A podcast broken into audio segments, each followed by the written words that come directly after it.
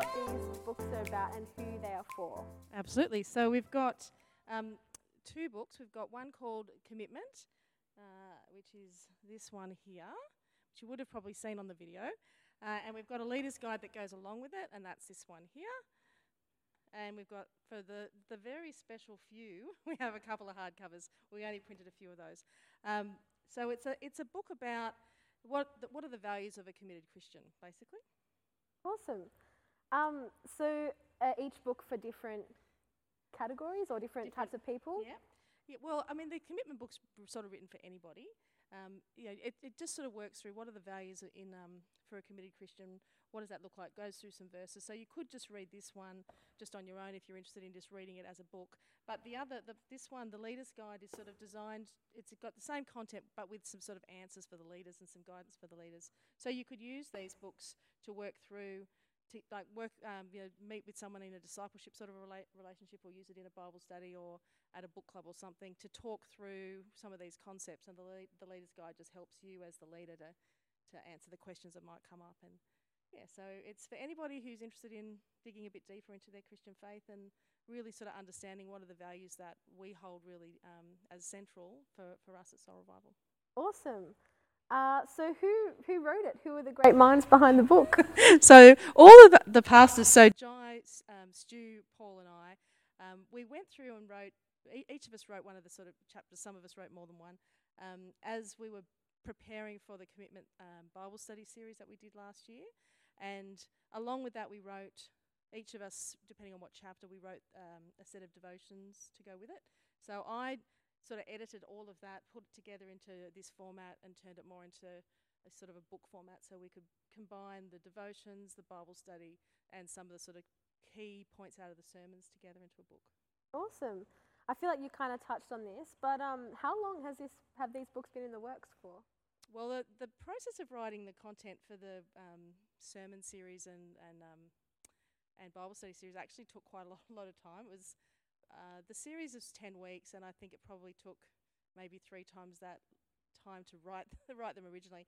But then the the editing process to put it into a book, um, I guess, was over the last couple of months. That's been happening and liaising with with a publishing house and getting all of that done, getting beautiful design for the cover done by Jared and Haley, and yeah, that that's sort of been the last month or so of doing that. Awesome. It's a lot of work, but uh, yeah, super exciting. So I think the pressing question is, how can we all get one? Yeah. There's only a limited number available, so have to get in quick. But yeah, you could just buy, buy them um, at any of the services. We'll, I guess we'll have um, some copies at all the services this weekend, um, and just ask any of the passes. I, I think ideally we'll get it available somehow to order online, but we haven't got that set up yet. And we are there's a, a digital version in the works, uh, so over the next couple of months you'll be able to buy it on any of the iBook platforms that are around as well. So just chat to one of the pastors and, and um, we'll get you a copy. Awesome. Thank you so much, Karen. And if you guys would like to grab a copy, get on it quick.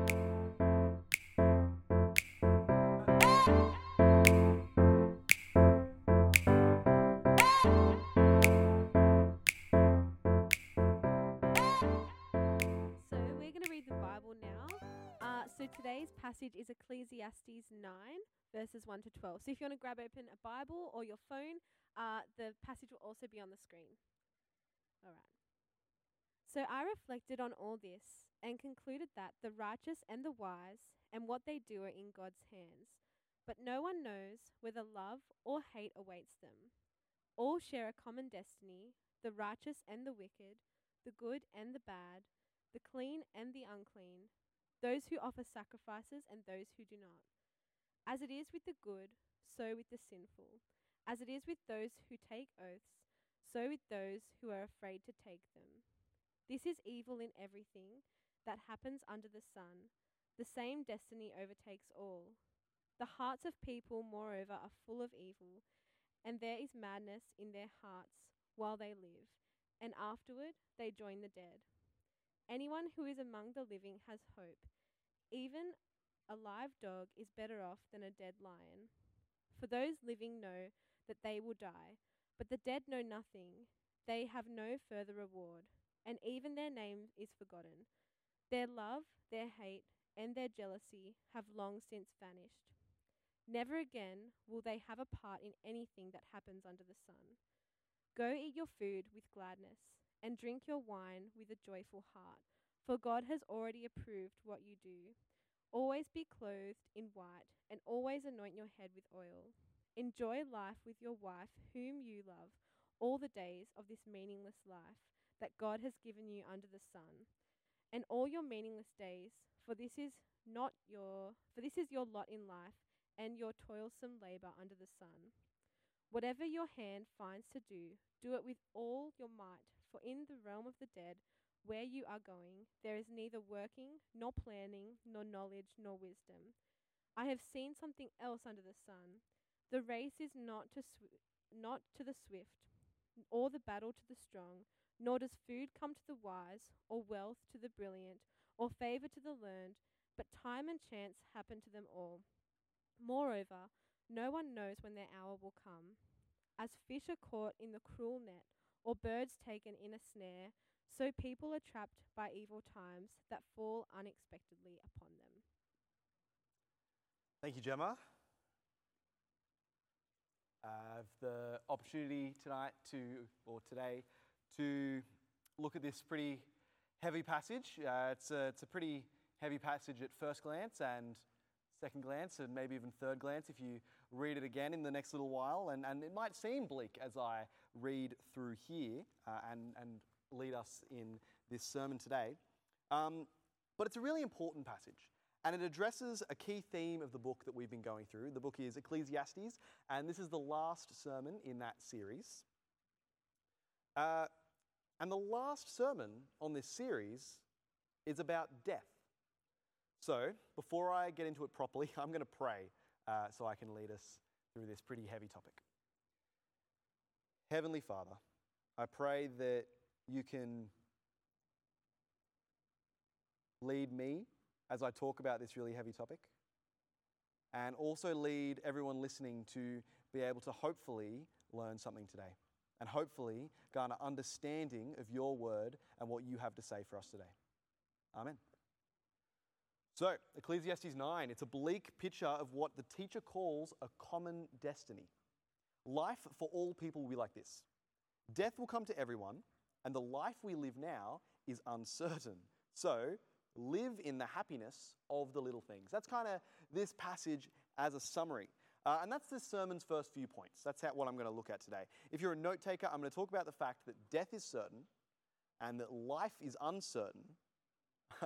and those two points, they're going to be pretty bleak. Um, and so I, wanted to pre- I want to pre warn you there.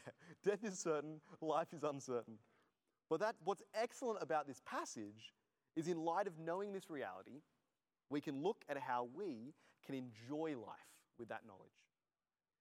The, the, reality is seen in the passage that we just read, and that passage is actually reminded me a little bit about this interview that I'm about to show you uh, with Richard Ayoade uh, from 2014. Uh, it's, a, it's, an interview he did on a late show, uh, and I'm going to show you the ending of that interview real quick. Death is certain. The teacher reflects on everything he's learnt about living under the sun and concluded that everyone is going to die. Richard said, We're always running out of time and we're dying now. The joke from Ayoade is what we see in verses 1 to 6 uh, of chapter 9, which says, All share a common destiny, death. The righteous and the wicked, the good and the bad, the clean and the unclean those who offer sacrifices and those who do not. As it is with the good, so with the sinful. As it is with those who take oaths, so with those who are afraid to take them. It doesn't matter what your life looks like now. It doesn't matter what your definition of fair is or what your definition of justice is. The same fate will hit everyone. Verse 3 says, The same destiny overtakes all. Now, I've just finished watching the Mandalorian. Uh, if you don't know what that is, it's a new Star Wars show on Disney Plus. Uh, some villains in that are stormtroopers. If you haven't heard of stormtroopers, they're just the foot soldiers in the Star Wars universe. Uh, they're wearing white armor. They've been around since Star Wars began. They're very iconic. Now, one of the things that they are iconic for is something that my grandpa observed when he first watched the film uh, in cinemas, in the first, the first movie, A New Hope. He stepped out of the cinema and said, Those stormtroopers couldn't hit the side of a barn because their aim is terrible. My grandpa stepped out of a world changing film, and that was his first comment. Uh, and it still actually is uh, the case uh, with the show playing around that, with that idea because people have been laughing at that reality and thinking about that reality for generations. Uh, I'm going to show you a little clip from The Mandalorian show to give you a taste of what we think about. Video play, not just because these are supposed to be well trained soldiers, uh, but because they didn't kill anyone. The story, therefore, became unrealistic. And of course, it's unrealistic. It's a, it's a film about wizards in space with laser swords uh, flying through the galaxy, saving the day. It's excellent. So I'm not dissing Star Wars, and I love it. But it's interesting to note that we have this inherent knowledge that makes this unrealism not sit right with us. We inherently know that death is certain. And this is something that goes back to the very beginning of the Bible. The Bible says that this certainty was a result of the fall, all the way back in Genesis. Adam and Eve partook of the fruit of the, knowledge, of the tree of the knowledge of good and evil as an active rebellion against God. And he cast them out of the garden. Humans could no longer be in his presence as we thought ourselves to be better than God, to be, uh, and we wanted to rule our own lives. This is sin. And the punishment for sin is death and eternal separation from God. At the same time as we're irked by the unrealism in Star Wars, it's interesting because when someone actually does die in a movie, we are genu- genuinely impacted by that as an audience. And that's because we know the death is a horrible reality. We fear it. Even now, I find it easier to talk about Hollywood deaths or the lack thereof um, rather than the hard hitting true stories I could be telling. But the teacher in Ecclesiastes doesn't hold anything back. He looks at life's one scary certainty and he describes it in intimate detail. And I'll read uh, from verse 5, which says, For the living know that they will die, but the dead know nothing. They have no further reward, and even their name is forgotten. Their love, their hate, and their jealousy have long since vanished. Never again will they have a part in anything that happens under the sun. Time forgets us all. Whether you're rich or poor, wise or foolish, we live, we die, we are forgotten in this world under the sun. And isn't that what we're afraid of? And that comes back, actually, to what Richard Ayoade said. He says, Well, we're always out of time. The audience laughs at that, but it's true. So, what do we do with that time we have now?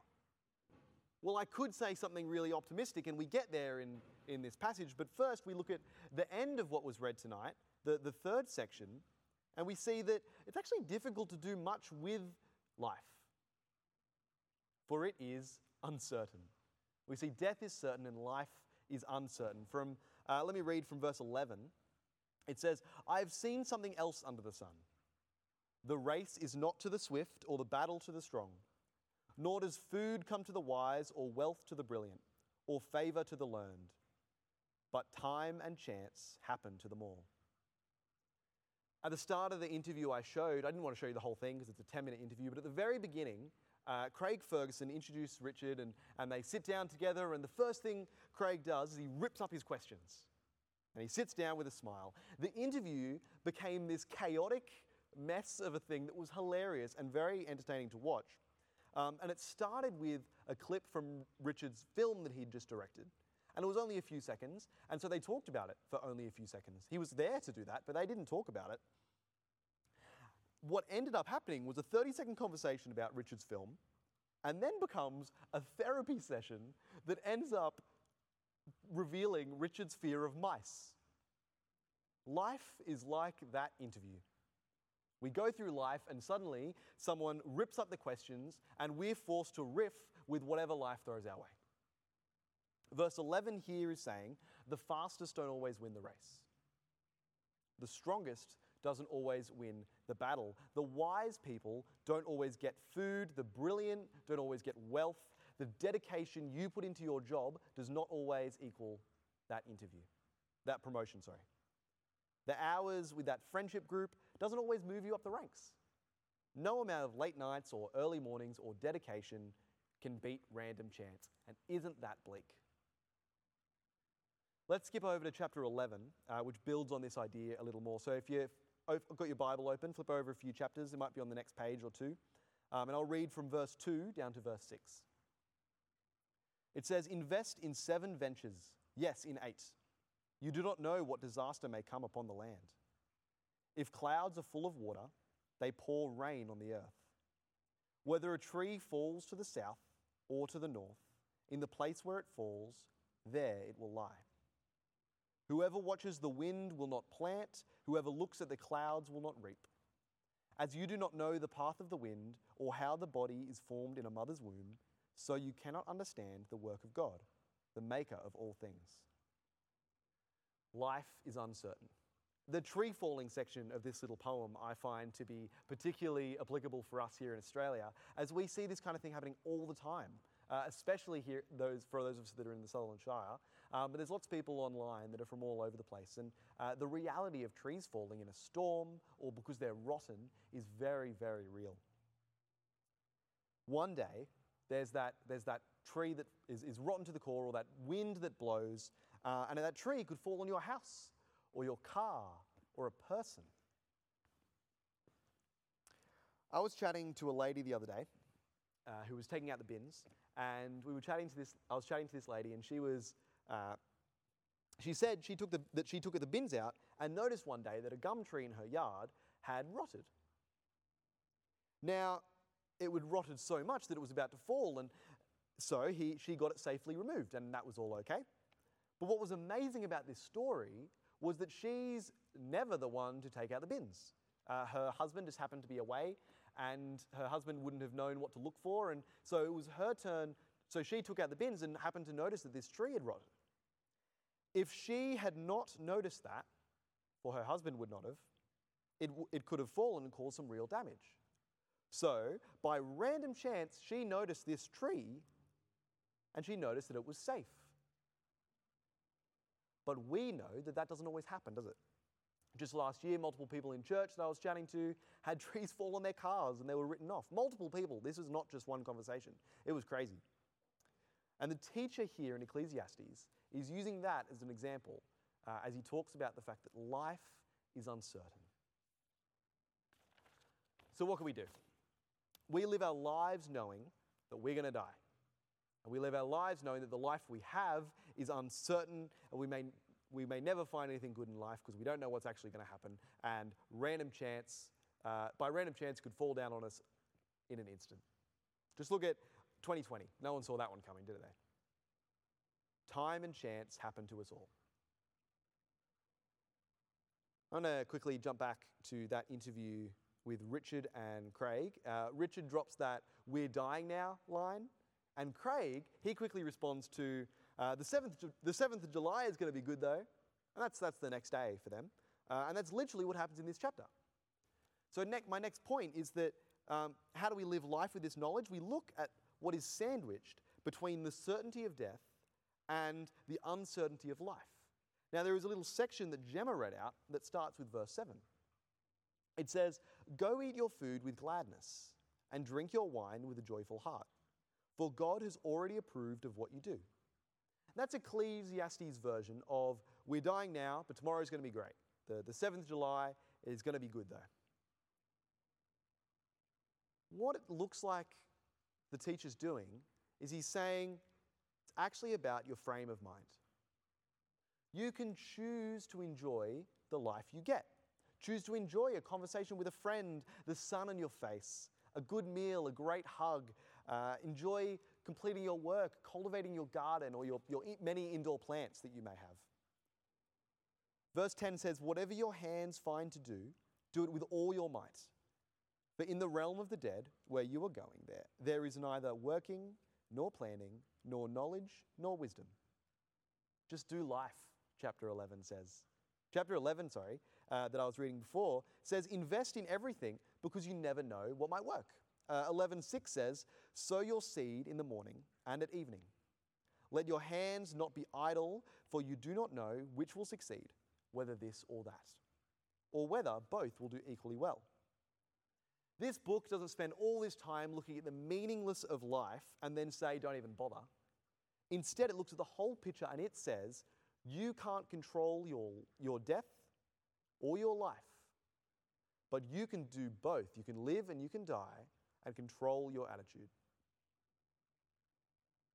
Verse 9 says, uh, we're, we're back in chapter 9. Verse 9 says, Enjoy your life with your wife, whom you love, all the days of this meaningless life that God has given you under the sun. All your meaningless days. For this is your lot in life and in your toilsome labor under the sun. Enjoy the people you love, is what it's saying here. Enjoy your meaningless days. Enjoy your toilsome labor under the sun. Enjoy both the good things and the bad things, for they are a gift from God. 11 verse 10 says, So then, banish anxiety from your heart. Sorry, chapter 11 verse 10 says, So then, banish anxiety from your heart and cast off the troubles of your body, for youth and vigor are meaningless. Remember your Creator, it then goes on to say. Remember God. But how do we do this? It seems like an impossible task just to say the 7th of July is going to be great, going to be great though.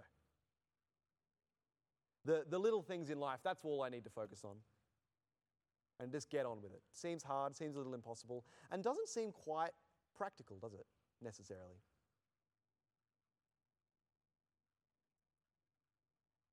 And it seems like a struggle because it is very hard. Life under the sun is difficult, but we are blessed with something the teacher did not have. We have Jesus to put things in perspective. Firstly, Jesus takes the certainty of death that we spent the first part talking about and defeats it. We no longer have to fear its certainty because we know that death will not have the final say. Uh, I'm reading a book at the moment called, well, I just, sorry, I just finished reading a book called The Screwtape Letters by C.S. Lewis. And there's a really interesting section in, in that book that I'm going to read to you first. But I need to give you a little bit of context for what this book is about. Uh, the book is about a senior demon talking to a junior demon. The senior demon, his name is Screwtape, and he's writing letters to this junior demon to teach this demon how to like mess with this dude uh, on Earth, who they call the, his, their patient. Um, so they have to mess with the patient to try and get him to not follow God. Uh, and, and lots of things happens, like the, the, the patient uh, is, is in World War II and he becomes a Christian and he meets some people and it's all going well for the demon and then suddenly it's not. And we're getting to this point where the demon says, Oh, Screwtape, senior demon, it's sick because the bombs are coming, because it's World War II and he might die. And Screwtape writes this. Before I actually, before I read out what Screwtape writes, um, you've got to try and switch in your head the language uh, and realize that it's coming from a demon's perspective uh, rather than our own. It's a little interesting uh, thing that C.S. Lewis played around with that's really actually quite, quite an effort to read because you're doing this the whole time. Um, but it's a very interesting, helpful perspective on this topic. Let me read this now. Humans, of course, do tend to regard death as the prime evil and survival as the greatest good. But that is because we, the demons, have taught them to do so. Do not let us demons be infected by our own propaganda. I know it seems strange that your chief aim at the moment should be the very same thing for which the parent's lover and his mother are praying, namely his bodily safety. But so it is, you should be guarding him like the apple of your eye. If he dies now, you lose him, for he is a Christian. If he survives the war, there is always hope. The enemy has guarded him from you, the enemy being God, has guarded him from you through the first great wave of temptations, but if only he can be kept alive, you have time itself as your ally. After Jesus, we see that death is not the prime evil anymore. Death is only bad if we don't follow God. Death is only advantage for these characters uh, in C.S. Lewis's book if, they, if, this, if their patient was not a Christian. For this demon, death is the opposite from what he wants because his patient, this man, is protected. As Christians, we are protected from the certainty of eternal death. Instead, we are given eternal life. The reality of Jesus doesn't, doesn't pull us out of Ecclesiastes, though. We're still there. Uh, for it says in the final words of this book, uh, in chapter 12, now all has been heard. Here is the conclusion of the matter Fear God and keep his commandments, for this is the duty of mankind. For God will bring every deed into judgment, including every hidden thing, whether it is good or evil. It's what Jesus says. Jesus says the, the, the commandments, the most important commandments, are love God and love one another. And if we do those things, we will be believing in Him, and so we will have eternal life. And that judgment that, that C.S. Lewis is kind of playing around with here, um, we see that the New Testament addresses the same judgment. It doesn't change it. The human in C.S. Lewis's book uh, believes in Jesus, and his every deed will be brought into that judgment. And then that judgment will be put on Jesus. And that is the incredible reality that we have today. For Screwtape, the demon doesn't want the character to die. In the same way that he won't want us to die if we are Christians because we will be going to God. And so Jesus takes away the certainty of death and defeats it. Now, death will still happen, it is a reality, but there is something far greater afterwards. We as Christians no longer have to fear death's sting or its certainty because we know that death no longer has the final say. The second heavy bit that we talked about was the fact that there was an uncertainty for life in life.